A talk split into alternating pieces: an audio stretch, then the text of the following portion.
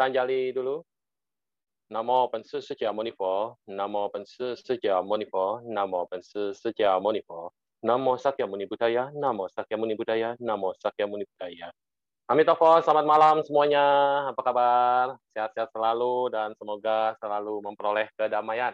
Ya, di tengah pandemi masih rupanya offline dan masuk ya. Biasa kalau malam minggu atau hari minggu udah penuh banget itu ya orang. Nah, sekarang masih menjaga jarak, jaga kesehatan. Walaupun sudah vaksin tetap harus hati-hati. Iya. Melihat Victoria jadi ingat sidul anak sekolahan. iya.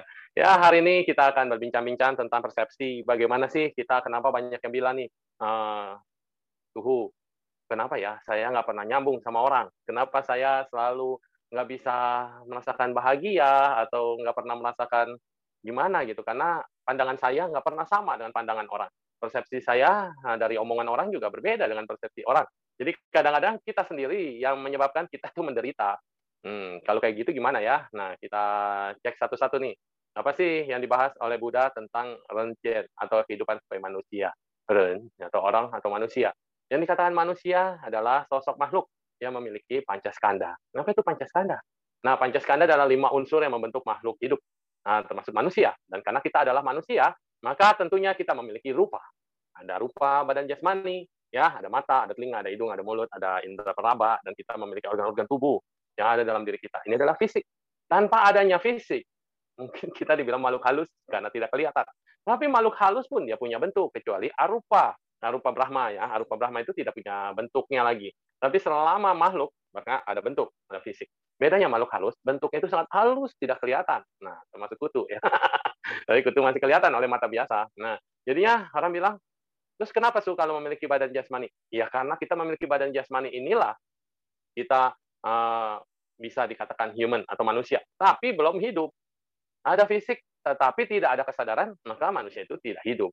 Nah, jadi ketika punya fisik, terus masuklah kesadaran ke dalam fisik ini. Orang bilang bahasanya roh lah, jiwa lah, soul lah, apa pun. Tapi di Buddhis itu kita bicara tentang kesadaran. Jika kesadaran masuk ke dalam fisik seseorang, mulailah terbentuk ada yang namanya perasaan, ada yang namanya pencerapan. Nah, lalu kemudian ada yang namanya bentuk-bentuk pikiran. Lalu, persepsi itu di mana, suhu persepsi? Nah, persepsi itu adalah antara gudang kesadaran yang menyimpan semua memori, bentuk-bentuk pikiran, dan kerjasama daripada semua organ, ditambah dengan perasaan. Dan pencerapan itu dia hanya nge-save doang sih kerjanya ya. Jadi ketika bentuk-bentuk pikiran seseorang itu aktif, dan dia melihat ini, melihat itu, ada mau ini, ada berpikir ini, berpikir itu, maka dia akan mengorek gudang kesadarannya. Hal ini pernah nggak di-save? Hal ini pernah nggak ada di dalam benak kita? Contoh gini, kamu diomelin sama seseorang, atau dikatain misalnya bego lu gitu kan, kata bego doang kalau di gudang kesadaran kita itu nggak pernah ada kata bego, artinya mama papa kita tidak pernah ngomongin kita bego, terus semua orang nggak pernah ngomong kasar, nggak pernah ngomong seperti itu, dan di alam gudang bawah sadar kita itu nggak ada rekaman itu adalah sesuatu yang jelek. Maka ketika orang ngatain kita bego, lu kita ketawa aja, nggak ngerti maksudnya dia apa gitu kan. Tapi karena di gudang kesadaran itu ada kata bego, dari kecil kita dibodoh-bodohin tuh sama orang tua kita, dikata-katain, diomel-omelin dengan bahasa yang kasar kayak gitu, ini udah terekam baik di dalam alam bawah sadar kita. Jadi ketika siapa pun ngomong kata bego, nah udah otomatis kita langsung wah, keluar jurus mautnya dan kita menolak, kita marah, kita kesel, kita jengkel, bahkan kita balas ngatain orang itu. Nah, kenapa begitu? Karena persepsinya sudah menangkap bahwa kata bego itu tidak baik, kata bego itu menyakitkan, kata bego itu membuat kita jadi kerdil, membuat apa segala macam. Nah, itulah yang dibilang dengan persepsi. Yang gampang ya, misalnya kita bermain-main ya sekarang. Nah, ini ada ada gambar. Coba dilihat, gambar ini diamati baik-baik. Nah, siapa yang mau jawab di sini ya? Silakan open mic ya. Apa yang Anda lihat dari sebuah gambar ini? Ya, cermati baik-baik, lihat apa yang langsung kelihatan oleh Anda tentang gambar ini, persepsi ini. Ya, silakan open mic. Siapa yang mau open mic, silakan. Hadirin yang ada di sini ada berapa orang? Ada 39. Oh, malam minggu ya. Pada sibuk. ya, ah, persepsi. Silakan. Ada yang mau open mic? Atau Victoria aja dah. Iya, suhu. Amitovo. Iya, Amitovo. Siapa nih? Lestari. Wah, iya Ibu Guru. Ibu Lestari, apa yang muncul ketika iya, melihat gambar ini? Iya, seorang ama yang sedang memegang sepatu buat cucunya. Sangat ya. menyayangi cucunya. Oke, jadi ama yang sayang sama cucunya ya? Iya. Oke, iya. Yang lain? Ada? Terima kasih Ibu Lestari. Yang lain bisa open mic? Atau raise hand? Iya. Pak Waduh, kapan saya lain nggak, Su?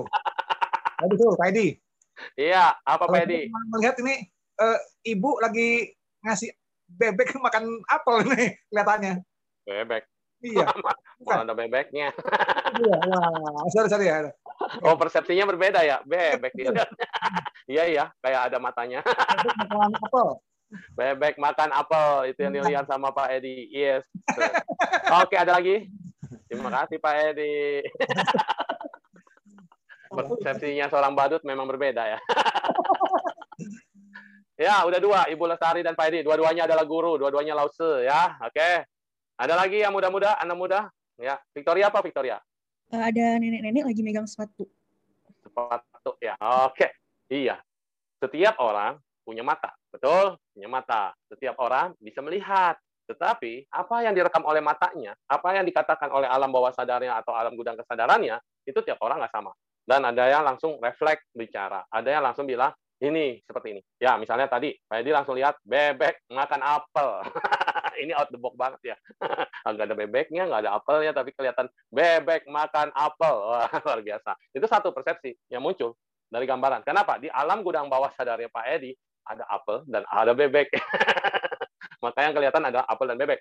Terus Ibu Lestari melihat seorang nenek memberikan bahagia banget sayang sama cucunya. Padahal cucunya kagak ada di sini ya, cucunya nggak kelihatan di sini, betul? Cucunya tuh nggak ada. Tetapi karena Ibu Lestari mungkin pengen punya cucu, dia, dia melihat betapa bahagianya seorang nenek karena ini adalah sepatu bayi, langsung dia ingatnya ada cucu. Nah, padahal di gambar ini nggak ada cucunya. Jadi ada di gudang kesadarannya atau alam bawah sadarnya atau persepsinya bahwa kebahagiaan tertinggi adalah seorang nenek terhadap cucu. Nah, itu tadi satu. Victoria langsung bilang seorang nenek, kenapa tadi ya? Megang sepatu. Ya, betul. Iya, Nenek megang sepatu. Nah, ini adalah realis banget karena memang yang dilihat adalah nenek megang sepatu. Nah, oke. Jadi dia mah langsung lihat, langsung realis, anak muda, nggak pakai mikir-mikir karena asam garamnya masih kurang. Jadi yang direkam dalam kesadarannya cuma ada apa yang dilihat, apa itu yang dikatakan. Tapi berbeda dengan dua orang tadi, sepuh kita ya, para senior kita. Yang satu langsung lihat cucunya, padahal kagak ada cucu di sini ya. Nah, yang satu langsung lihat bebek sama apel gitu. Jadi nggak ada yang salah, semuanya adalah benar. Kenapa? Karena persepsi masing-masing orang tidak sama. Dan ketika ini kalian bertiga ngumpul dan membahas satu foto dan kemudian berantem, nah ini jadi masalah. ya, yang satu bilang, nenek ini sangat bahagia banget. Nah, karena dia lihat happiness-nya. Kenapa bisa dibilang bahagia? Karena yang kelihatan adalah senyumnya dan bahagianya langsung kelihatan. Ini benar-benar bahagia tanpa kita melihat sepatu. Tanpa kita melihat sepatunya, ini udah sosok bahagia banget, happy. Kenapa kita bisa katakan happy? Apakah nenek ini benar-benar happy? Persepsi kita bilang, orang yang modelnya seperti ini, raut muka yang seperti ini, pasti happy. Tapi bisa jadi juga si nenek ini sebenarnya sedang menahan. Bisa jadi ini persepsi ya, kita kita lagi bermain-main dengan persepsi. Sedang menahan ketawa atau menahan lucu. Kenapa? Karena sepatunya cuma tinggal satu. Sebelahnya hilang di mana gitu kan. Atau jatuh di mana, atau belum jadi, atau baru cuma jadi satu. Jadi ini persepsi ini bisa banyak sepatu itu sepasang, tapi yang dipegang satu dan nenek ini tersenyum. Oh iya ya. Nah, ada juga yang bisa bilang, wah nenek ini bahagia karena udah punya cucu. Cucunya yang kelihatan. Seperti tadi boleh tarik itu setan. Nenek ini ingin memberikan sepatu yang dia buatnya sendiri untuk cucunya. Satu gambar aja banyak persepsi. Satu ngomong ini, dua ngomong itu, orang lain ngomong begini, yang lain ngomong begitu. Dan ini nggak ada yang nyambung sebetulnya. Tapi pandangan mereka semua benar. Karena mata melihat, lalu bentuk-bentuk pikiran berkata, dan kemudian direkam, dan mereka meyakini bahwa apa yang mereka rasakan pakai wedana ya. Perasaan mereka itu menyatakan bahwa oh lihat gambar ini nenek ini bahagia, nenek ini punya cucu, nenek ini bahagia bahkan ada bebek dan apel di sini. Padahal nggak ada bebeknya dan apel ya, begitu ya ceritanya. Jadi semua bisa memiliki persepsi dan bagaimana kita mau bahagia melihat diri kita dan orang lain adalah kita mampu menerima persepsi setiap orang. Jadi masalah adalah kita hanya mau menerima persepsi kita sendiri dan sehingga mengatakan orang lain ini benar atau orang lain itu salah. Kalau sesuai sama saya, sesuai dengan pola pikir saya, sesuai dengan persepsi saya, orang ini benar banget. Tapi kalau dia tidak sesuai dengan persepsi saya, maka saya tidak bisa menerima dia dan orang ini salah. Ya, nah oke, okay. itu satu. Terlepas daripada benar atau tidaknya apa yang dikatakan tentang gambar ini, otak kita sudah merekam, otak kita sudah ada alam bawah sadar mengatakan bahagia itu simple, bahagia itu sederhana. Tapi betulkah kita bisa bahagia yang sesungguhnya? Nah, seperti itu. Terus kita lihat lagi ya, satu gambar lagi ya, yang tadi ya happy ya. Nah, sekarang ini coba gambar satu lagi. Ya, bisa open mic. Jelas gambarnya? Atau silo? Dibalik bisa ya. Nah, ini enggak gitu, silo. Silakan. Silau tuh. Hmm? Silau. Udah enggak kali? Apa yang dilihat di sini? Ya.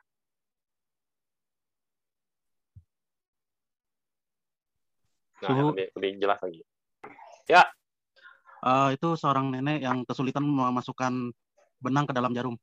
Oke, itu ada jarum dan benang. Betul, langsung kelihatan ya. Anda, ini siapa tadi yang berkata? Saya lihat. Wiki. Oke, ya, Diki berkata ini adalah nenek yang kesulitan memasukkan benang dalam jarum. Oke, ada lagi yang lain? Silakan open mic. Baru satu. Ada lagi? Semua setuju ya? Pada diem aja. Oh, Ya, wah Pak Edi lagi nih. nah, nih kayaknya si nenek nih berpikir kalau lubangnya lebih gede lebih enak nih. Oh gitu ya. Aduh, urusannya sama lubang. Ya, lebih enak bisa masuknya ya. betul. Oke. Padahal si nenek udah sering pasti nih kayaknya masukin jarum. Masukin benang ke jarum kayaknya ya. Oke. Ada lagi? Amitovo Su. Kenapa? Ah? Ya Amitovo. Ada Dalip Suhu. lagi? Iya Dalip. Waduh, apa kabar bro? Ya baik. Apa yang dilihat bro? Seorang nenek dengan penuh kesabaran mencoba memasukkan benang ke dalam jarum. Iya, oke. Terima kasih Dalip. Udah tiga orang yang ngomong tentang benang dan jarum. Yang lain? Ada lagi? Silakan open mic. Oke, nggak ada. Berarti ya kesimpulannya eh, semua sepakat bahwa ini lagi ngomongin tentang jarum sama benang, ya betul ya. Nah, jarum sama benang. Padahal jarum dan benang itu kecil banget tuh, tapi pada bisa lihat, pada bisa lihat. Kenapa? Mungkin kalau dari jauh ini Anda nggak tahu dia lagi ngapain, betul ya?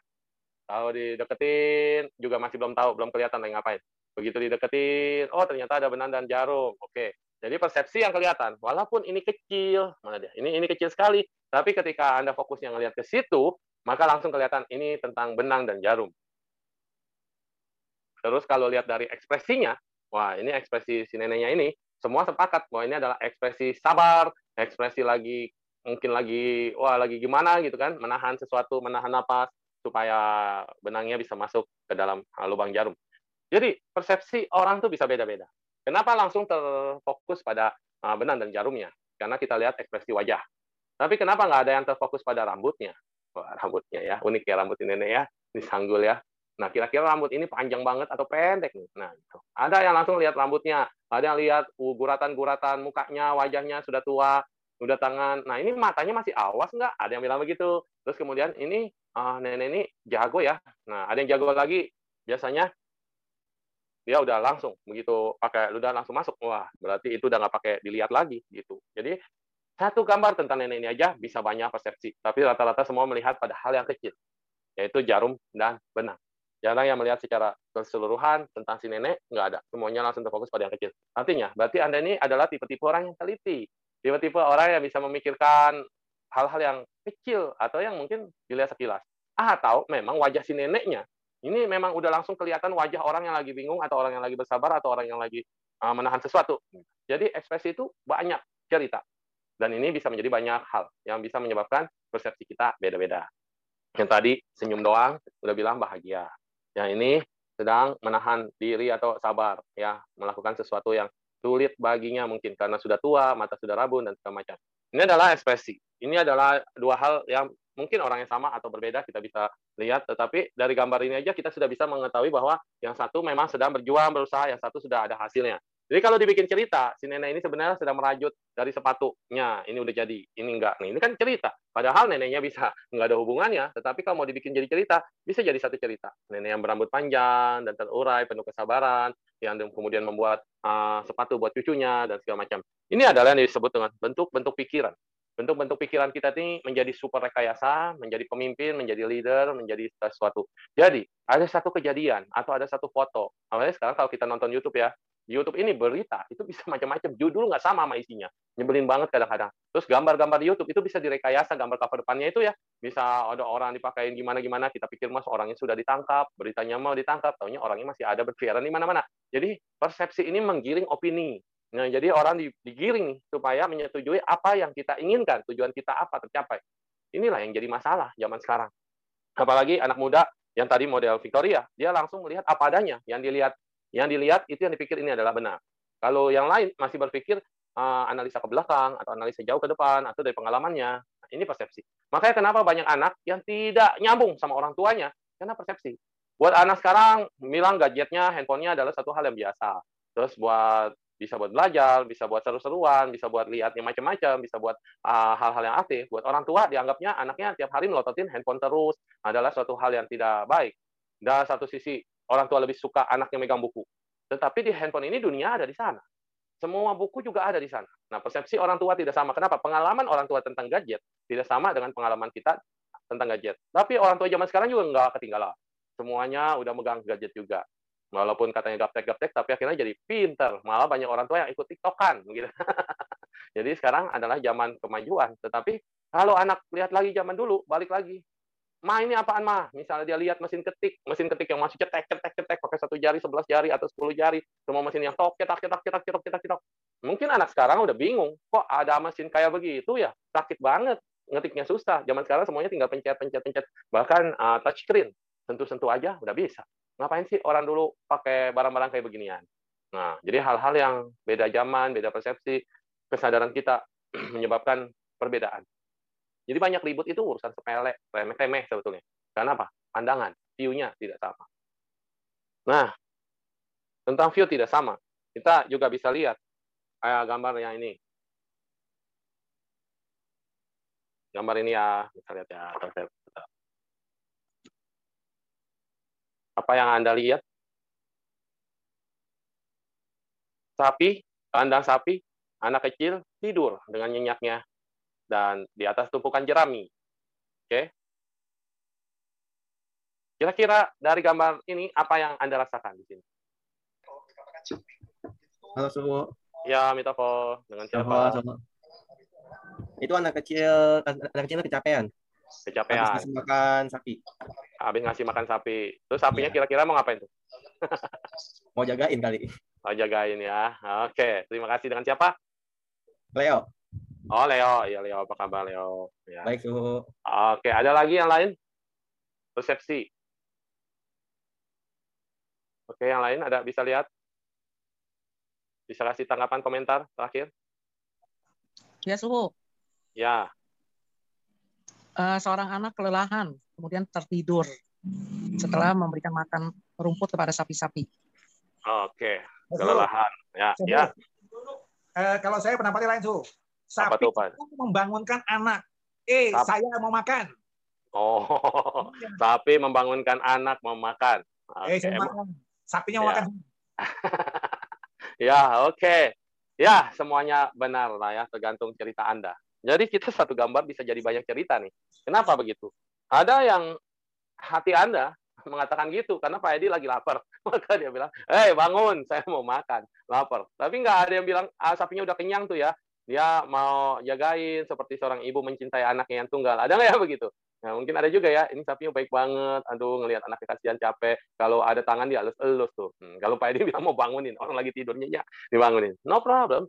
Semua punya pandangan, semua punya pemikiran, semua punya persepsi. Nah, seru kan? persepsi ini ternyata bisa beda-beda. Gara-gara bilang mau bangunin, yang satu bilang mau jagain, yang satu bilang kasihan anaknya, eh jadi berantem kita. ya, padahal ya kalau kita bilang gambar hanya gambar. Nah, sapi ini juga mau bagaimana, mau enggak, dia lapar atau enggak, tapi ini adalah satu gambar yang menunjukkan bagaimana bisa bersahabat antara manusia dan binatang. Nah, apa pun itu pikiran Anda, baik atau buruk, kalau pikiran yang buruk udah bilang, ini sapinya mau makan kepala anaknya. atau mau gigit atau mau mau marah-marah tapi mukanya sih kagak ada muka sangar nih sapinya nih nah terus si anaknya juga kok bisa nyenyak banget tidur di di sana. Karena dunia anak-anak kalau anak yang sudah biasa dapetin kasur tidurnya bersama bantal empuk apalagi bantal Doraemon nih gitu ya. Nah kayaknya nggak bisa tidur di atas jerami biasanya empuk gitu. Nah saat anda tidur di tempat yang kayak gitu gatal-gatal kali dan kemudian mana bisa nyenyak. Tapi sama seperti anak nelayan. Anak nelayan begitu diundang tuker nasib nih kan ada dulu pernah cerita tukeran nasib ya, ditukar nasib sama anak orang kaya. Jadi anak orang kayanya tidur di rumahnya nelayan, terus anak nelayannya tidur di rumah anak orang kaya. Beneran dua-dua nggak bisa tidur. Kenapa? Yang satu sudah biasa mencium ikan, bau amisnya laut atau amisnya ikan. Yang satu biasa sudah tidur dengan keranjang ikan atau jala. Jadi langsung tidur. Tapi begitu dia pindah ke spring bed yang harum, kamar yang wangi, yang rapi, tidak bisa tidur. Demikian juga dengan sebaliknya anak yang anak yang dari dari orang berada itu nggak bisa tidur juga di tempat yang eh, nggak nyaman di tempat yang dia rasa ayo apa ini bau banget akhirnya dia nggak sanggup nggak sanggup hidungnya menerima sesuatu yang tidak pernah di-save, direkam bahwa tidur dengan wangi ini atau bau ini adalah nyaman. Nggak ada dalam persepsinya. Maka dia tidak bisa tidur. Demikian juga dengan para biku yang ada di hutan, yang biasa meditasi di kota, biasa tenang-tenang di dalam masalah, tiba-tiba ditukar sama gurunya. Yang biasa meditasi di hutan, disuruh meditasi di kota. Yang biasa meditasi di kota, disuruh meditasi di hutan. Apa jadinya? Ternyata ketika yang biku kota ini bermeditasi di hutan, eh, ada suara ada nafas di sini dia udah pikirnya ini adalah hantu jin setan padahal ternyata anjing gitu kan? Ada suara langkah kaki dia udah pikir ya harimau macan dan segala macam. Bahkan ada yang berpikir dinosaurus! Kalau Pak Edi mungkin jawab begitu ya Pak Edi dinosaurus! kata Pak Edi. Jadi persepsi itu dahsyat.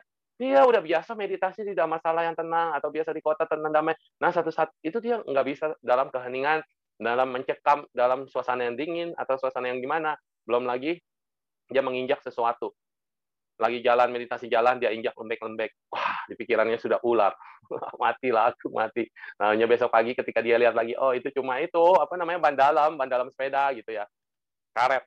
Jadi ketika diinjak kenyal-kenyal.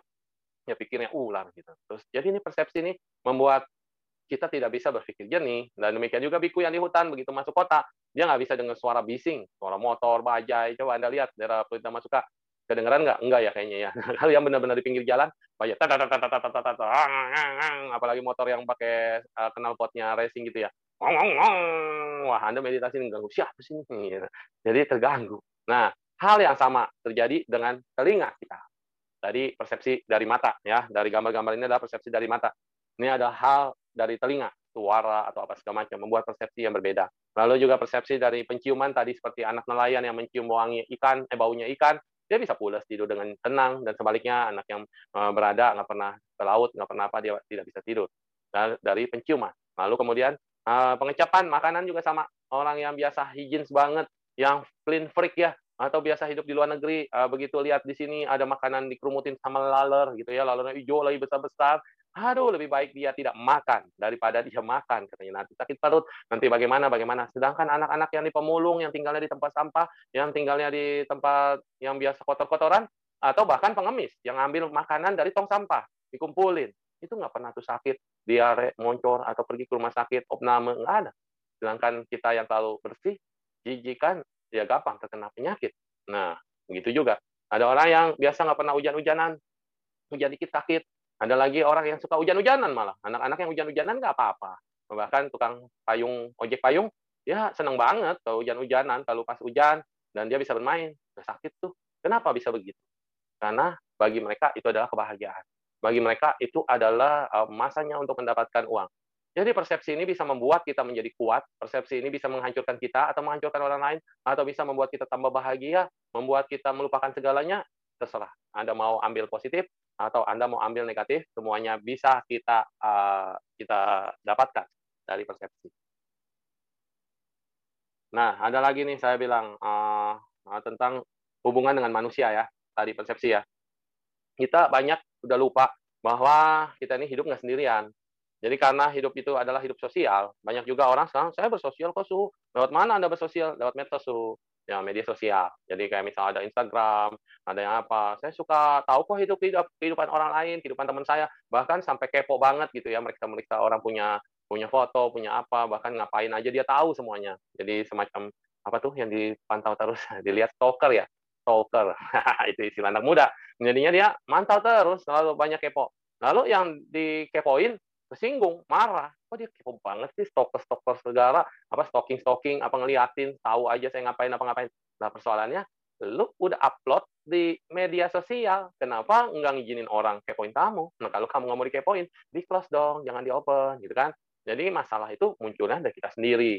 Padahal orang itu juga baik kadang-kadang mau ngeliatin kita. Orang yang suka suka uh, kepoin kita, bahkan kita harus terima kasih loh. Dia lebih awas dan lebih teliti tentang kita, bahkan dia lebih tahu tentang kita. Karena kabar tentang kita, dia paling tahu duluan. Jadi kayak misalnya ada tetangga nih, yang kepo banget. Nah, tetangga ngeliatin seberangnya, ini anak pulang jam berapa, sama siapa, plat nomornya apa, dicatetin tuh, kayak begitu. itu ada tetangga nggak yang kayak gitu ya, super kepo amat.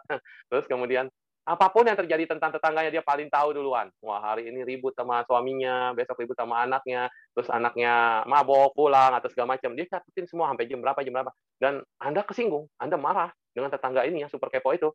ya harusnya Anda berterima kasih. Kenapa Anda nggak perlu sewa satpam? Dia adalah satpam Anda yang paling luar biasa karena satpamnya nggak usah dibayar dan dia bisa tahu kejadian apa pun di rumah Anda, termasuk anjingnya sakit lah. Hebat ya. Jadi mengubah pola pikir menjadi annoying, menjadi let it be gitu ya. Dari sesuatu yang mengganggu banget, biar kita berterima kasih. Ya udah, kenapa? Orang masing-masing punya pandangan yang beda kok, nggak sama. Dan kita bisa hidup bahagia karena kita bisa menerima perbedaan daripada persepsi orang. Gitu. Nah, itu yang mau saya sampaikan pada hari ini tentang persepsi. Jadi kalau kita sudah bisa mengenal persepsi diri kita aja nih, diri kita nih pernah nggak nih, diri kita melihat satu hal, pikiran kita munculnya banyak banget. Ada yang setuju, ada yang nggak setuju, ada yang pro dan ada kontra. Ini diri kita sendiri. Misalnya nih, aduh holiday nih, liburan panjang, mau ke Bandung ya, nah, ke Bandung nih. Jadi ada pikiran kita, ada kehendak kita yang pengen pergi ke Bandung. Oke, setuju ya, pengen pergi nih. Tapi tiba-tiba lihat berita, waduh katanya macet banget nih. Wah, terus kemudian kayaknya di jalan saya kayak saya dari kemarin hari Sabtu kemarin dari Jakarta dari Mudita berangkat jam 6.30 ke Bandung. Sampai Bandung jam 11 siang. Wah, rekor ini empat setengah jam jalanan. Pagi-pagi itu udah berangkatnya udah paling pagi 6.30. Biasanya cuma dua setengah jam. Sekarang jadi empat setengah jam. Nah, ketika kita dengar orang lain atau kabar orang lain atau dengar televisi, Terus diri kita jadi ada ngomong lagi nih satu sisi nih bilang, eh udahlah, nggak usah pergi. Eh sisi yang nggak pengen tadi bilang, ya nggak apa-apa tuh pergi aja gitu kan. Waduh kapan lagi ini long weekend nih. Eh diri kita aja bisa berantem. Percaya nggak? Pernah nggak ada ngalamin kayak gini? Orang bilang perang batin suhu. Ini kadang-kadang bingung nih menentukan pilihan. Batin kita sendiri kadang-kadang bukan cuma satu dan belum tentu sepakat dan semufakat. Kadang-kadang dia bisa berbeda, bisa tidak sinkron. Yang satu mau begini, yang satu mau begitu. Padahal itu diri kita sendiri, bukan orang lain. Nah, Diri kita sendiri aja bisa nggak sinkron. Apalagi kita mau ngobrol sama orang lain. Paham ya? Diri kita aja bingung mau menentukan pilihan, mau denger yang mana. Ada yang satu kepengen pergi, yang satu bilang udahlah jangan di rumah aja, ngapain sih ngabisin waktu macet-macet di jalan. Padahal yang udah tadi ya misalnya seandainya dia memutuskan untuk tidak pergi, padahal teman yang pergi macet-macetan enjoy-enjoy itu tiba-tiba di upload di Instagram atau di Facebook atau di mana, wah bagus banget view-nya orang udah pada bosen di rumah aja terus kemudian di jalan-jalan terus kita ngelihat Instagram orang jadi kesal sendiri. Tuh kan gue bilang juga apa tuh bisa happy. Ah lu tuh bikin gak jadi pergi. Kita nyalain diri kita sendiri. Aduh bukan kita nyalain orang lain ya. Jadi kita berperang dengan diri kita sendiri. Udah diikutin yang tadi nggak mau pergi. Begitu lihat ada berita dari orang, eh malah nyalahin lagi yang tadi. Kenapa sih lu nggak mau pergi? Ini dia fenomena yang terjadi karena persepsi, karena diri sendiri, karena perang batin, karena apa pun. Ya banyak hal yang bisa kita bahas dari sini. Mau bicara tentang asmara, mau bicara tentang hubungan orang tua sama anak, mau bicara tentang apa pun bisa dibahas dimasukin dalam konteks ini gitu. Oke, mungkin udah jam 8. Bagaimana Victoria? Saya kembalikan pada Victoria. Suhu. Saya mau nanya suhu. Ini ujian apa pertanyaan? Nanya suhu. Ya, Pak Edi. Ya. Suhu ya. Terkadang memang seperti yang suhu katakan, ini kita tuh seperti punya dua kepribadian suhu ya. Cuma Kenapa dua kepribadian? Di satu sisi kita ingin bekerja baik kepada maaflah kepada pimpinan atau atasan. Tetapi di sisi lain kita pun punya sebuah harga diri yang memang sangat bertentangan. Bagaimana su? Kita mengikuti dua sisi ini. Apalagi Tidak. misalnya ya. Contoh su. Tidak ada siapa pun dan apa pun yang bisa memuaskan kita selain kita sendiri mampu menerima atau mampu melihat semuanya dengan lapang dada. Jadi tidak ada siapa pun apa pun yang dapat memuaskan kita. Karena begitu dipuaskan nanti pasti ada lagi masalah yang lain. Misalnya, aduh kita udah ngikutin atasan kita udah kayak gini gini gini. Dengan atasan no problem. Eh dengan sesama kita atau dengan rekan kerja ada masalah juga. Nah, terus begitu kita lihat kita kerjanya enak, ruang kerjanya enak, pekerjaannya juga nyaman, gajinya juga besar, tapi punya atasan yang bawel setengah mati gitu. terus juga punya atasan yang aduh luar biasa kejam. Atau atasan yang suka injek-injek atau atasan yang suka tadi melintir-melintir macam-macam lah. Ya itu udah enak semua. Lingkungan kerjanya enak. Cuma satu orang yang bikin gak nyaman. Terus persoalannya bagaimana nih? Apa kita mau pindah? Pindah aja. Eh begitu pindah ketemu atasnya baik banget tapi gajinya kecil. Terus teman-teman ruang kerjanya tidak nyaman teman-teman pekerjaannya juga tidak nyaman. Komplain lagi kok saya dapat yang begini, kenapa saya nggak nyaman, yang dulu lebih enak, salarinya besar segala macam. Terus kenapa mau pindah? Pikir lebih enak. Sekarang atasannya nyaman, tapi yang lainnya tidak nyaman. Oke, pindah lagi. Begitu pindah, dua-duanya nyaman nih. Dua-duanya nyaman. Kerjaan bagus, gajinya bagus, atasannya juga baik, dirinya baik. Eh, ada yang nggak nyaman. Dengan siapa? Dengan diri kita. Kita minder. Kenapa? Teman-teman kerjanya semua baik-baik, tapi mereka jago-jago semua, pintar-pintar semua. Terus kita, kemampuan kita nggak capable. Nah, kemampuannya kurang. Akhirnya kita merasa tersaingi atau merasa kita uh, jomblang dengan keadaan dan lingkungan gitu ya. Akhirnya ada aja tuh yang dicari. Terus misalnya dapat lagi, kita lebih pintar dari segalanya, dari semuanya, dari apa pun kita bisa ngikutin. Atasannya juga baik, tapi teman-teman sekitar kita di depan kita baik-baik dan kita masih nyaman. Tapi di belakang kita mereka sirik, mereka iri, mereka dengki, ngomongin kita, bahkan pengen nendang dari belakang atau nusuk dari belakang. Ya saya katakan di dunia ini tidak ada yang bisa memuaskanmu karena kamu adalah penanggung jawab dari karmamu sendiri. Kenapa bisa terjun dan bisa berjodoh dengan orang-orang yang membuatmu seperti itu? Kenapa bisa bertemu dengan kondisi yang seperti itu? Kenapa walaupun sudah pindah atau apa, tidak ada yang bisa memuaskanmu? Kenapa? Ya karena kita berhubungan dan mewarisi karma kita sendiri. Jadi itu semua memang harus dijalani, semua itu memang harus dilewati. Jadi persepsinya harusnya diganti bahwa mereka adalah tokoh-tokoh yang penting bagi kita, bagi hidup kita. Karena mereka saya bisa lebih sabar. Karena mereka saya bisa lebih kuat. Karena mereka saya bisa lebih tegar. Jadi mengubah mindset. Kenapa saya bisa melengkapi paramita kalau semuanya baik-baik saja? Kalau semuanya baik-baik, mah paramitanya nggak bisa terpenuhi. Tapi karena semuanya tidak baik, maka paramita kita bisa komplit, sempurna, jadi baik. Renru, polomi, kanti, parami, atau dibilangnya kesabaran, paramita kesabaran. Kan ada orang-orang yang nyebelin itu, ada orang-orang yang bikin Anda bagaimana-bagaimana, Anda bisa bertahan, dan Anda bisa sabar. Naik levelnya itu. Tadinya kesabarannya di bawah sini, dan mulai naik, mulai bersabar, terus kemudian bisa menerima, bisa bahagia, hidup bersama.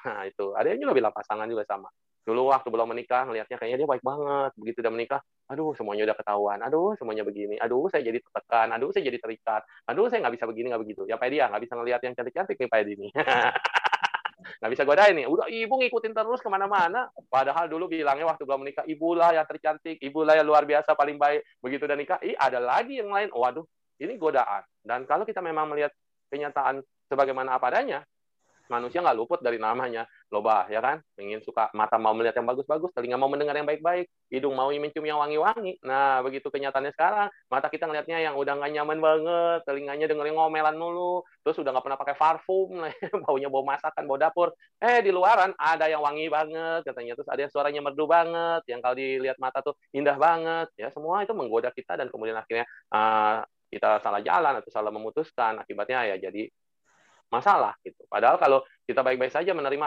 indah adalah indah, luar adalah luar, bukan milikku, milikku adalah yang ini. Nah, terus kita bilang sama ibu, ayo kita uh, makin mesra nih. Apa yang saya inginkan, mata saya maunya begini-begini. Ayo dong dandan gitu kan, segala macam. Jadi jangan sampai pikiran kita itu termanipulasi dengan apa yang kita anggap benar atau orang lain anggap benar. Ada yang dibilang begini, persepsi nih. Saya nggak bahagia karena anak saya tidak berprestasi di sekolah. Jadi apa definisi prestasi? Dari kacamata orang tua pengen anaknya berprestasi. Dari sudut anak, dia sudah berjuang, dia sudah bagus, dia sudah belajar semaksimal mungkin. Tetapi ya eh, karena di kelasnya itu semuanya yang berprestasi dikumpulin jadi satu, ya dia aja dia segitu gitu. Padahal kalau dia dilempar ke kelas lain yang nggak ada saingan, yang prestasinya misalnya kan di sekolah itu ada kelas yang berprestasi kumpulin jadi satu, terus ada kelas lain gitu. Nah, kalau dia dilempar ke kelas lain ya mungkin dia berprestasi di situ. Tapi karena semua yang ranking-ranking dikumpulin jadi satu kelas, ya susah dia untuk mempertahankan rankingnya. Dan anak, orang tuanya berkata, anak saya nggak berprestasi nih. Padahal si anak bisa kalau dia pindah sekolah atau pindah kelas, dia bisa berprestasi. Jadi definisi prestasi itu di mana?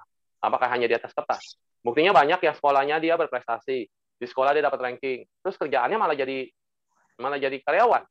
Dan banyak banget kita lihat contoh orang-orang sukses, orang-orang berhasil yang malah jadi bos adalah orang-orang yang biasa saja. Bahkan sampai dosen saya selalu berkata, kalian yang nilainya banyak C atau rata-rata C, itu nggak usah khawatir. Murid-murid saya nih udah ngajar sekian lama, itu yang nilainya C itu pasti jadi bos.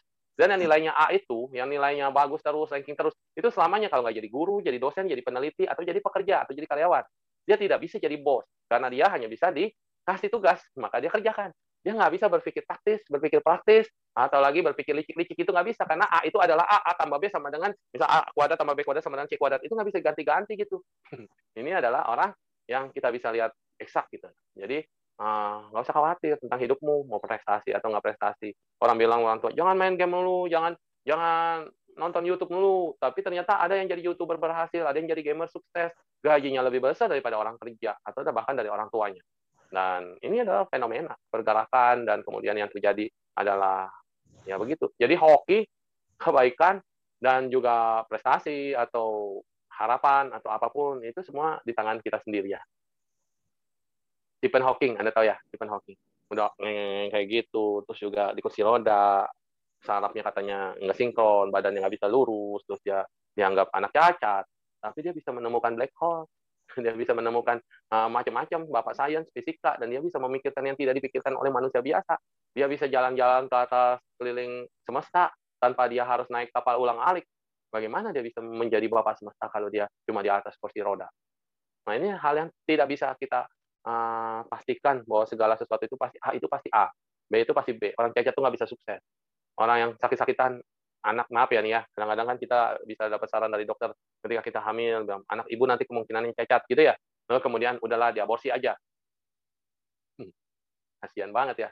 Anaknya harusnya hidup tapi karena dibilangnya ada kemungkinan cacat. Ya sudah aborsi aja padahal kalau dia dibiarkan lahir dan dijaga dengan cinta kasih dan anda juga tidak harus melakukan pembunuhan dan mungkin anak itu akan menjadi hokinya anda menjadi guru kesabaran anda menjadi orang yang luar biasa dari yang cacat malah jadi paling sukses banyak kok orang orang yang tidak bisa melihat ya, tetapi lebih punya mata hati dan mata batin yang terbuka dibanding kita yang bisa melihat tapi tidak punya mata hati. Nah, gitu. Jadinya hal-hal yang Anda pikir buruk, Anda pikir tidak bagus, Anda pikir persepsi Anda ya, ini adalah hal yang jelek, hal yang tidak hal yang memalukan, belum tentu. Jadi ada pepatah di Cungko itu house pu eating house. House pu eating how ya. Nah, white pu eating why. Nah, artinya ah, yang baik belum tentu hasilnya baik. Yang Anda pikir jahat atau jelek belum tentu hasilnya jelek.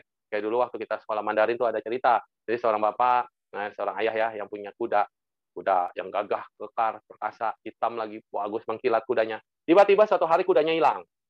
Wah, tetangganya pada bilang, aduh kita berduka cita ya, atau kita ngucapin oh, sorry, atau uh, bagaimana prihatin karena kudamu yang kau sayangi dan satu-satunya itu hilang. Terus si bapak cuma bilang, hilang ya hilang saja, belum tentu itu jadi masalah. Jadi artinya musibah ya musibah aja, belum tentu itu jadi hal yang tidak baik begitu ya. Nah, belum tentu jadi masalah. Eh benar, nggak lama kemudian, berapa hari kemudian, datanglah rombongan kuda dipimpin oleh kudanya yang tadi punya kuda, si bapak. Ternyata kudanya itu ketika lepas, dia bukannya kabur, tetapi malah mencari kuda-kuda liar lainnya untuk diajak gitu ke peternakannya. Dan akhirnya mereka punya beberapa kuda. Kuda-kuda liar yang kuat-kuat, hebat-hebat, digiring oleh kuda yang dimilikinya.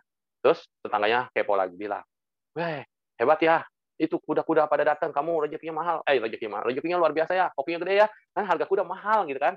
Nah, terus si bapak cuma bilang, wah ya kuda banyak juga bagus, tapi belum tentu juga hal yang baik gitu. Belum tentu juga membawa kebaikan atau membawa cerita yang baik. Masyarakat bingung nih orang gimana sih? Dibilang musibah, dia pikir itu ada positifnya. Begitu dapat yang positif, dia bilang belum tentu positif.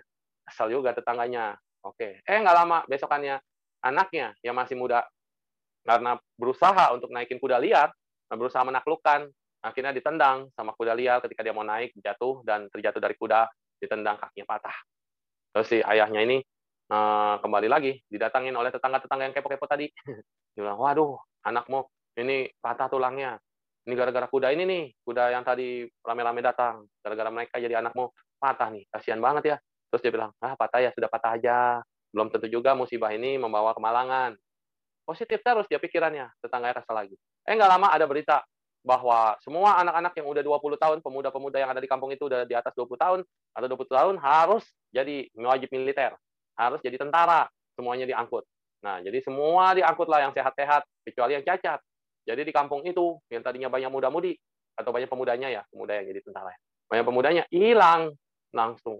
Pada nangis, pada sedih, anakku dibawa jadi tentara. Kenapa bisa bersedih? Karena zaman dulu ya, kalau siapa pun jadi tentara, itu udah harus siap tuh. Nanti Imlek nggak pulang, atau Cengbeng nggak pulang, atau Citwe nggak pulang, artinya tinggal lama, udah meninggal. Dulu kan nggak ada WhatsApp, nggak ada internet, nggak ada telepon. Jadi anak kalau udah pergi, udah mengembara jadi tentara, nggak tahu ditempatin di mana, nggak tahu jadi tentaranya perang atau enggak, terus kalau perang masih hidup atau enggak, nggak ada berita. Karena tidak bisa kirim surat, kecuali anaknya yang masih bisa kirim surat. Gitu. Kalau anaknya Cengbeng nggak pulang, wah udah dipikir ya, ini pasti ada masalah. Nanti kit gue nggak pulang, nah berarti orang tua memastikan anaknya mungkin sudah meninggal.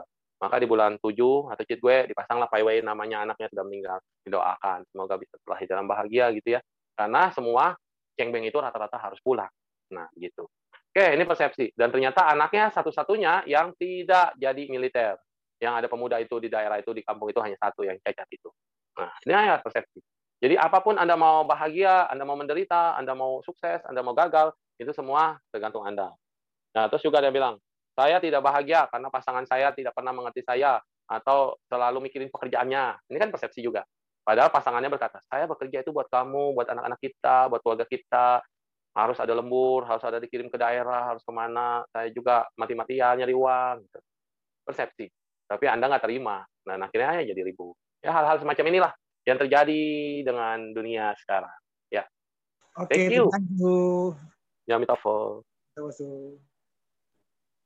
Baik, Suhu, sudah ada pertanyaan secara tertulis. Ada dua, saya bacain yang pertama dulu ya, Suhu.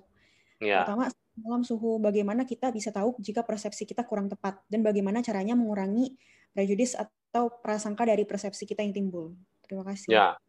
Satu kurang tepat atau tepat, saya tadi bilang semuanya benar. Nggak ada yang nggak benar karena persepsi itu adalah your create uh, apa pikiranmu menciptakan atau uh, your mind created perception, ya kan?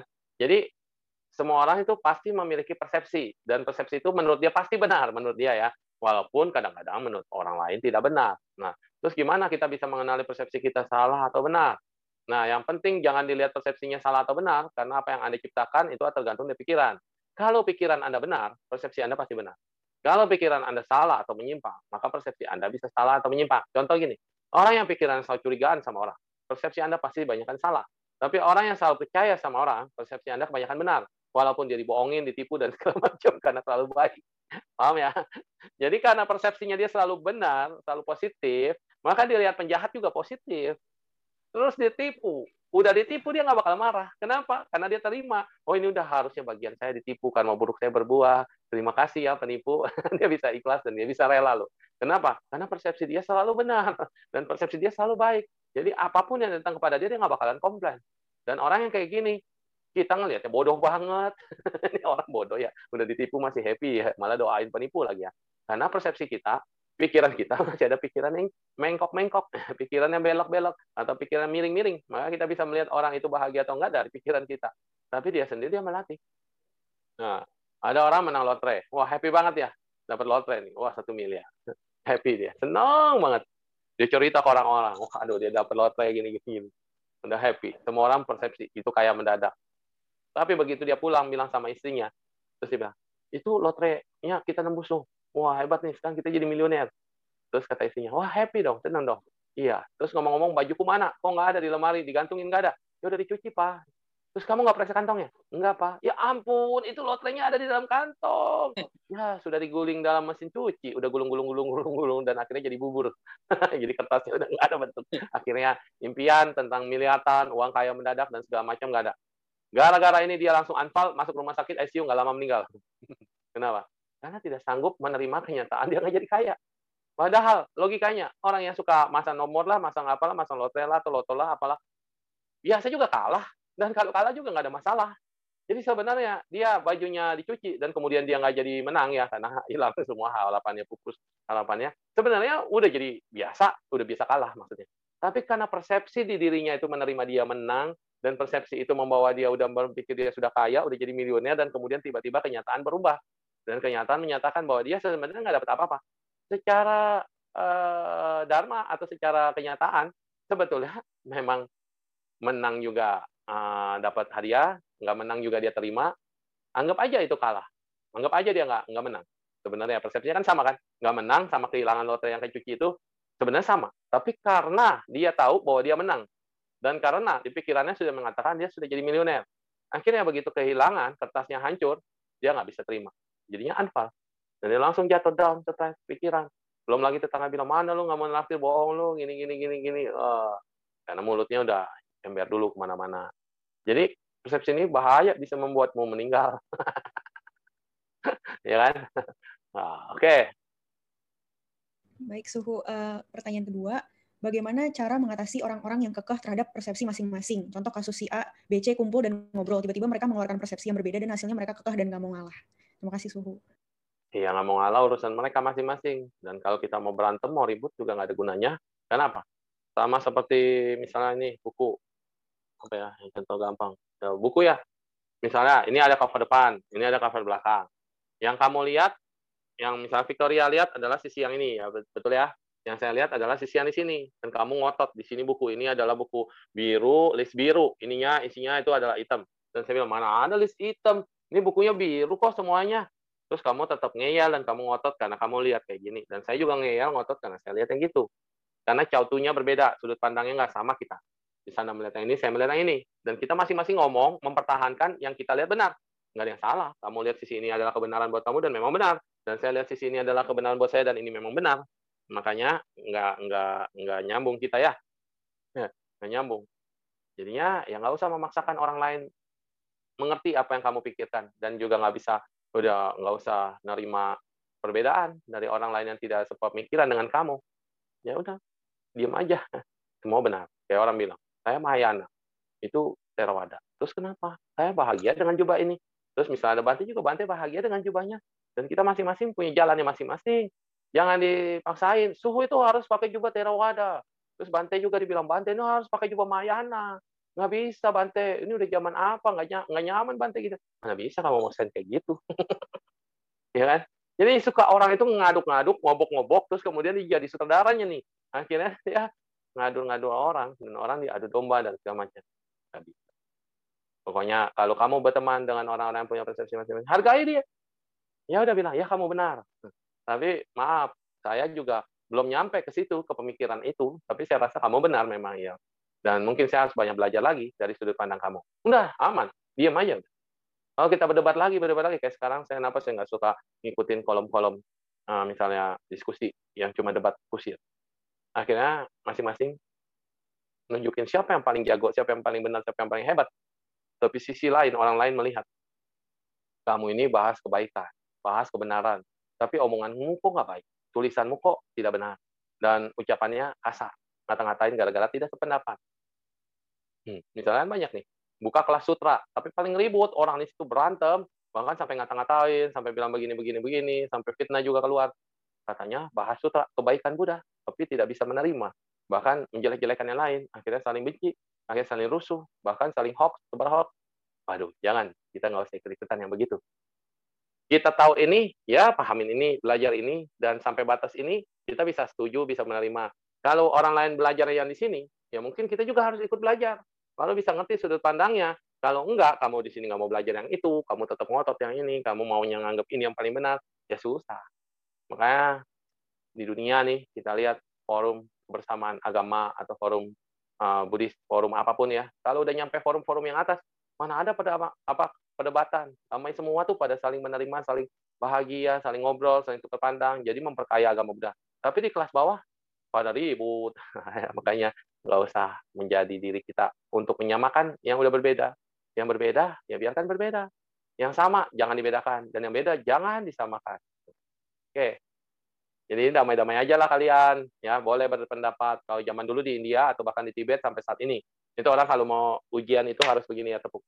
Dan kayak lama-lama itu kalau nanya, dan dia harus begini, kamu harus jawab. Boleh berdebat. Menang kalah, bukan masalah. Yang penting pengetahuan itu bisa kita serap. Ya. Thank you. Baik, Suhu. Ini pertanyaan terakhir. Suhu mau tanya, persepsi sama feeling itu sama atau beda ya, Suhu?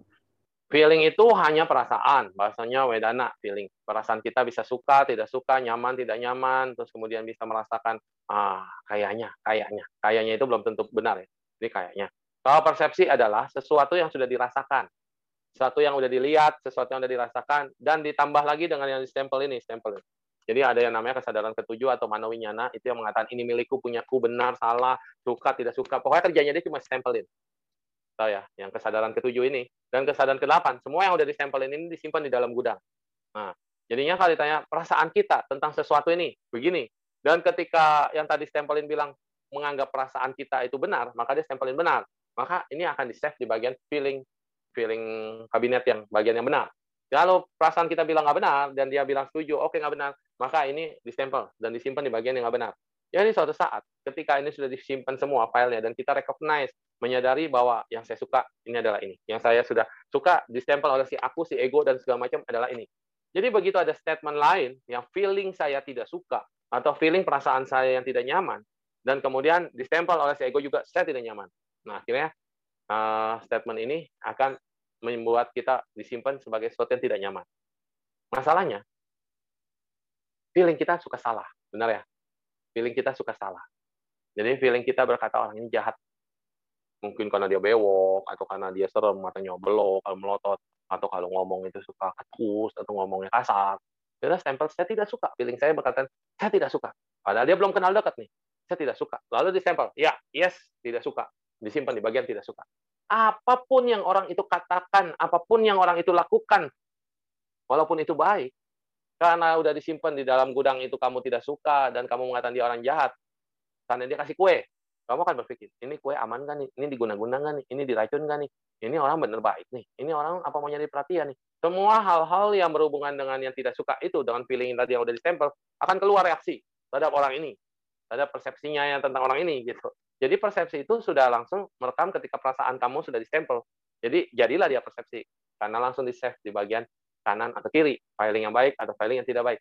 Jadi apa pun yang orang itu akan lakukan kepada kamu, kamu udah curiga duluan, udah takut duluan, udah waspada duluan, udah menganggap segala macam. Sedangkan sebaliknya, kalau orang yang kamu suka, orang yang kamu cinta, orang yang kamu hormati, apa pun yang dia lakukan, karena udah di stempel, yes, I like it, dia benar, dia baik, dan disimpan feeling yang baik, walaupun dia sudah menyakitimu, walaupun dia sudah membohongimu, walaupun dia sudah ah, sesuatu yang nggak bagus ya, dia nolak kamu. Nah, maksudnya apa ya? Kamu percaya sama dia lah, kamu percaya sama dia, dan kamu bisa menahan kesabaran terhadap apa yang dilakukan, apa yang diucapkan, apa yang diperbuat oleh orang itu. Kenapa? Kamu sudah save dia di bagian yang baik di alam gudang bawah kesadaran kita. Contohnya, banyak wanita yang udah disakitin, udah dilukain, tapi dia tidak bisa meninggalkan. Ditanya, Kenapa kamu nggak mau? Eh, nggak bisa tuh, nggak bisa. Saya cinta banget sama dia. Tapi kamu sudah dipukulin. Ya nggak apa-apa lah, pukul juga nanti sembuh sendiri. Ini perasaan. Karena dia sudah cinta, katanya. Tapi yang diterima adalah sesuatu yang tidak menyenangkan. Harusnya kan kontradiksi, bertolak belakang. Tapi karena persepsinya sudah stempelin cinta mati. No, sampai mati juga cinta gitu mas. cinta mati itu sampai mati juga cinta. Makanya banyak orang yang akhirnya suami istri, suaminya mabok, terus udah suka mukul judi juga duitnya suka diambilin tapi dia nggak bisa tinggalin. Nah itu kan kenapa? Perasaan. Perasaan distempel dan dijadikan persepsi bahwa dia sayang banget sama orang. Tapi ada juga yang bilang tuh saya putus saya cerai gitu ya. Kenapa kamu cerai? Aduh itu saya cemburu su. Saya marah saya emosi. Saya nggak bisa nahan diri lagi saya udah nggak kuat lagi suhu nah, kenapa kamu cemburu? Ya, karena saya sayang banget sama dia sayang banget sama dia. Tuh, kalau sayang banget sama dia, kok cerai, kok putus.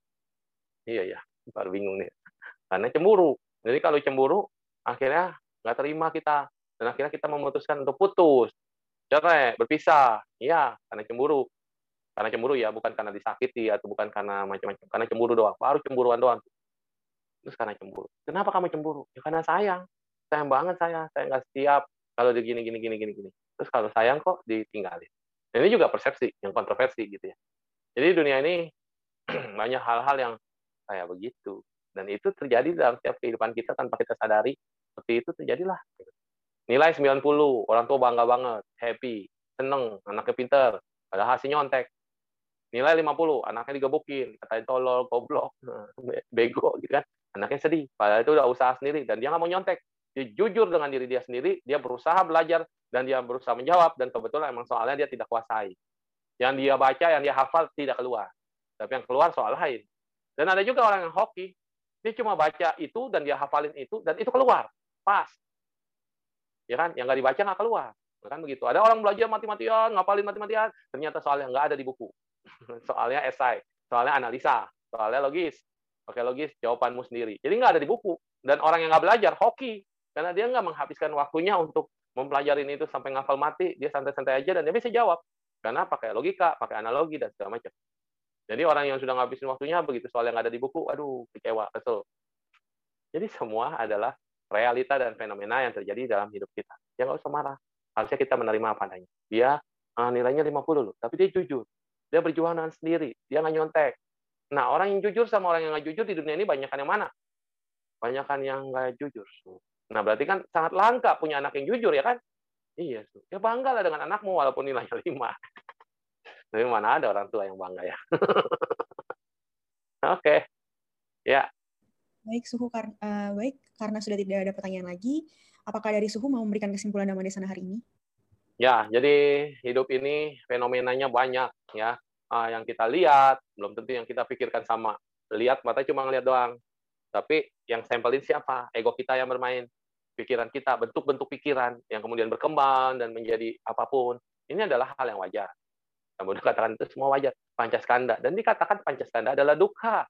Bukan Pancaskanda adalah happy loh. Sang Buddha mengatakan Pancaskanda adalah duka. Artinya, karena memiliki Pancaskanda ini rupa, perasaan, pencerapan, bentuk-bentuk pikiran, dan kesadaran adalah penderitaan, maka kita harus sadar apa yang kita produksi semua dari ini semua belum tentu bisa membawa kita bahagia kecuali ada kebijaksanaan. Maka kita harus mengembangkan kebijaksanaan supaya kita bisa melihat bahwa Pancaskanda ini adalah duka. Yes, lihat sebabnya apa dan kemudian kalau seandainya ini dihilangkan bagaimana. Nah, itu akhirnya kita menjadi uh, metode penelitian, duka, sebab duka, lenyapnya duka, dan jalan untuk melenyapkan duka. Artinya, no problem, apa pun yang kau persepsikan, selama itu bisa dianalisa, selama itu bermanfaat, selama kita bisa menyadari dan bisa menumbuhkan kebijaksanaan, maka yang paling penting adalah menumbuhkan kebijaksanaan yang ada dalam diri. Nah, jadinya satu-satunya jalan dan cuma satu kebijaksanaan itu harus ditumbuhkan. Bisa menerima segala sesuatu, bisa melihat dan menganalisa segala sesuatunya hanyalah proses, dan kita bisa melihat bahwa tidak ada yang salah dan tidak ada yang benar, yang ada hanyalah pemahaman kita terhadap sesuatu yang cocok atau tidak cocok, yang disimpan atau distempelin oleh keegoan kita, dan tanpa kebijaksanaan, kita semua akan menjadi uh, penyimpan segala sesuatu. Dendam juga disimpan, kesel juga disimpan, sampah juga disimpan, Bahkan kadang-kadang kita lebih lebih senang menyimpan yang negatif dibanding yang positif. Diamond yang ada di depan kamu, harta karun yang ada di depan kamu, karena dia belum diasah. Tahu batu permata nggak? Batu kristal, itu kalau masih bentuknya bongkahan batu, belum dipecah, itu kayak batu biasa. Ini nggak ada harganya. Dan kamu akan lihat itu cuma sebagai batu hitam doang. Tapi begitu udah dipecah, wah, wah dalamnya ternyata kristal. Gitu. Dan orang baru menganggap yang mahal itu adalah kristal yang sudah diasah, kristal yang sudah diproses, kristal yang sudah dibentuk maka sangat berharga sekali dan sangat mahal. Demikian juga dengan diamond atau diamond ya. Jadi sama. Karena udah diasah, udah diproses, jadi bagus. Padahal di alam itu nggak ada yang menghargai itu. Batu-batu biasa. ya kan? Emas. Kalau kamu nggak pernah tahu jadi penambang emas, ketemu emas juga kamu nggak merasa itu emas. Dan kamu tidak menganggap itu barang yang berharga. Tapi karena kamu pernah tahu tentang penambangan emas, biji emas itu kayak apa, bentuk emas itu kayak apa, bedanya sama pasir kayak gimana, terus harus diapain, karena dia kan di dalam lumpur atau bercampur dengan pasir. Kalau kamu nggak tahu, kamu anggap biasa aja tuh, walaupun mengkilat-mengkilat. Tapi kalau kamu tahu, waduh, ini berharga banget. Yang kemarin di mana, Nigeria atau di mana ya? Yang tiba-tiba jadi tanahnya itu penuh dengan emas. Jadi kaya raya negara miskin. Jadi kaya raya karena baru ketahuan ada tambang emas yang nggak ada habis-habisnya. Dan kalau kita lihat kecelakaan, akhirnya nanti orang bunuh-bunuhan hanya karena ngelihat permata yang luar biasa itu. Jadi pasir aja berharga ya. Maka untuk membuktikan apa pun harus dengan wisdom. Nah, ada ada hipasiko, harus ada penganalisaan, harus ada pembuktian. Maka segala sesuatu itu jadi nyaman-nyaman aja. Oke, okay. thank you. Baik, Suhu. Demikianlah dhamma desana yang disampaikan oleh Suhu Nungshu. Kami segenap keluarga Wihara Pluit Dharma Suka dan para umat yang telah hadir mengucapkan terima kasih kepada Suhu Nungshu atas waktu dan kesempatannya dalam membabarkan dhamma pada hari ini. Uh, jika Suhu Nungshu ingin meninggalkan ruangan terlebih dahulu, kami persilakan. Ya, sebelumnya kita beranjali dulu, kita doakan untuk Indonesia, untuk kedamaian, untuk kesejahteraan. Namo Sakyamuni Budaya, Namo Sakyamuni Budaya, Namo Sakyamuni Budaya. Semoga dengan kekuatan kebajikan dari kita semua yang berada di sini, dan semua hal-hal yang positif yang kita pancarkan, Semoga bangsa ini semakin lebih tangguh, dijauhkan dari segala macam bentuk cobaan atau maupun bentuk bencana atau apa pun yang menghalangi dari keberagaman, kebersamaan, dan toleransi kita hidup dengan nyaman, hidup dengan damai, dan hidup bebas dari kecemasan dan ketakutan. Semoga wabah virus corona bisa segera berakhir dan diatasi. Semoga vaksin yang sudah diberikan oleh pemerintah bisa bermanfaat bagi kita, bermanfaat bagi banyak orang, menambahkan imun kita sehingga wabah COVID akan segera berakhir. Semoga kita semua selalu senantiasa dipenuhi dengan rezeki, kebahagiaan, kebahagiaan, dan kedamaian, serta kebijaksanaan. Semoga kita semua bahagia. Tadi kata Om, gate gate para gate para sam gate beristoha. Tadi kata Om, gate gate para gate para sam gate beristoha. Tadi kata Om, gate gate para gate para sam gate beristoha. Amin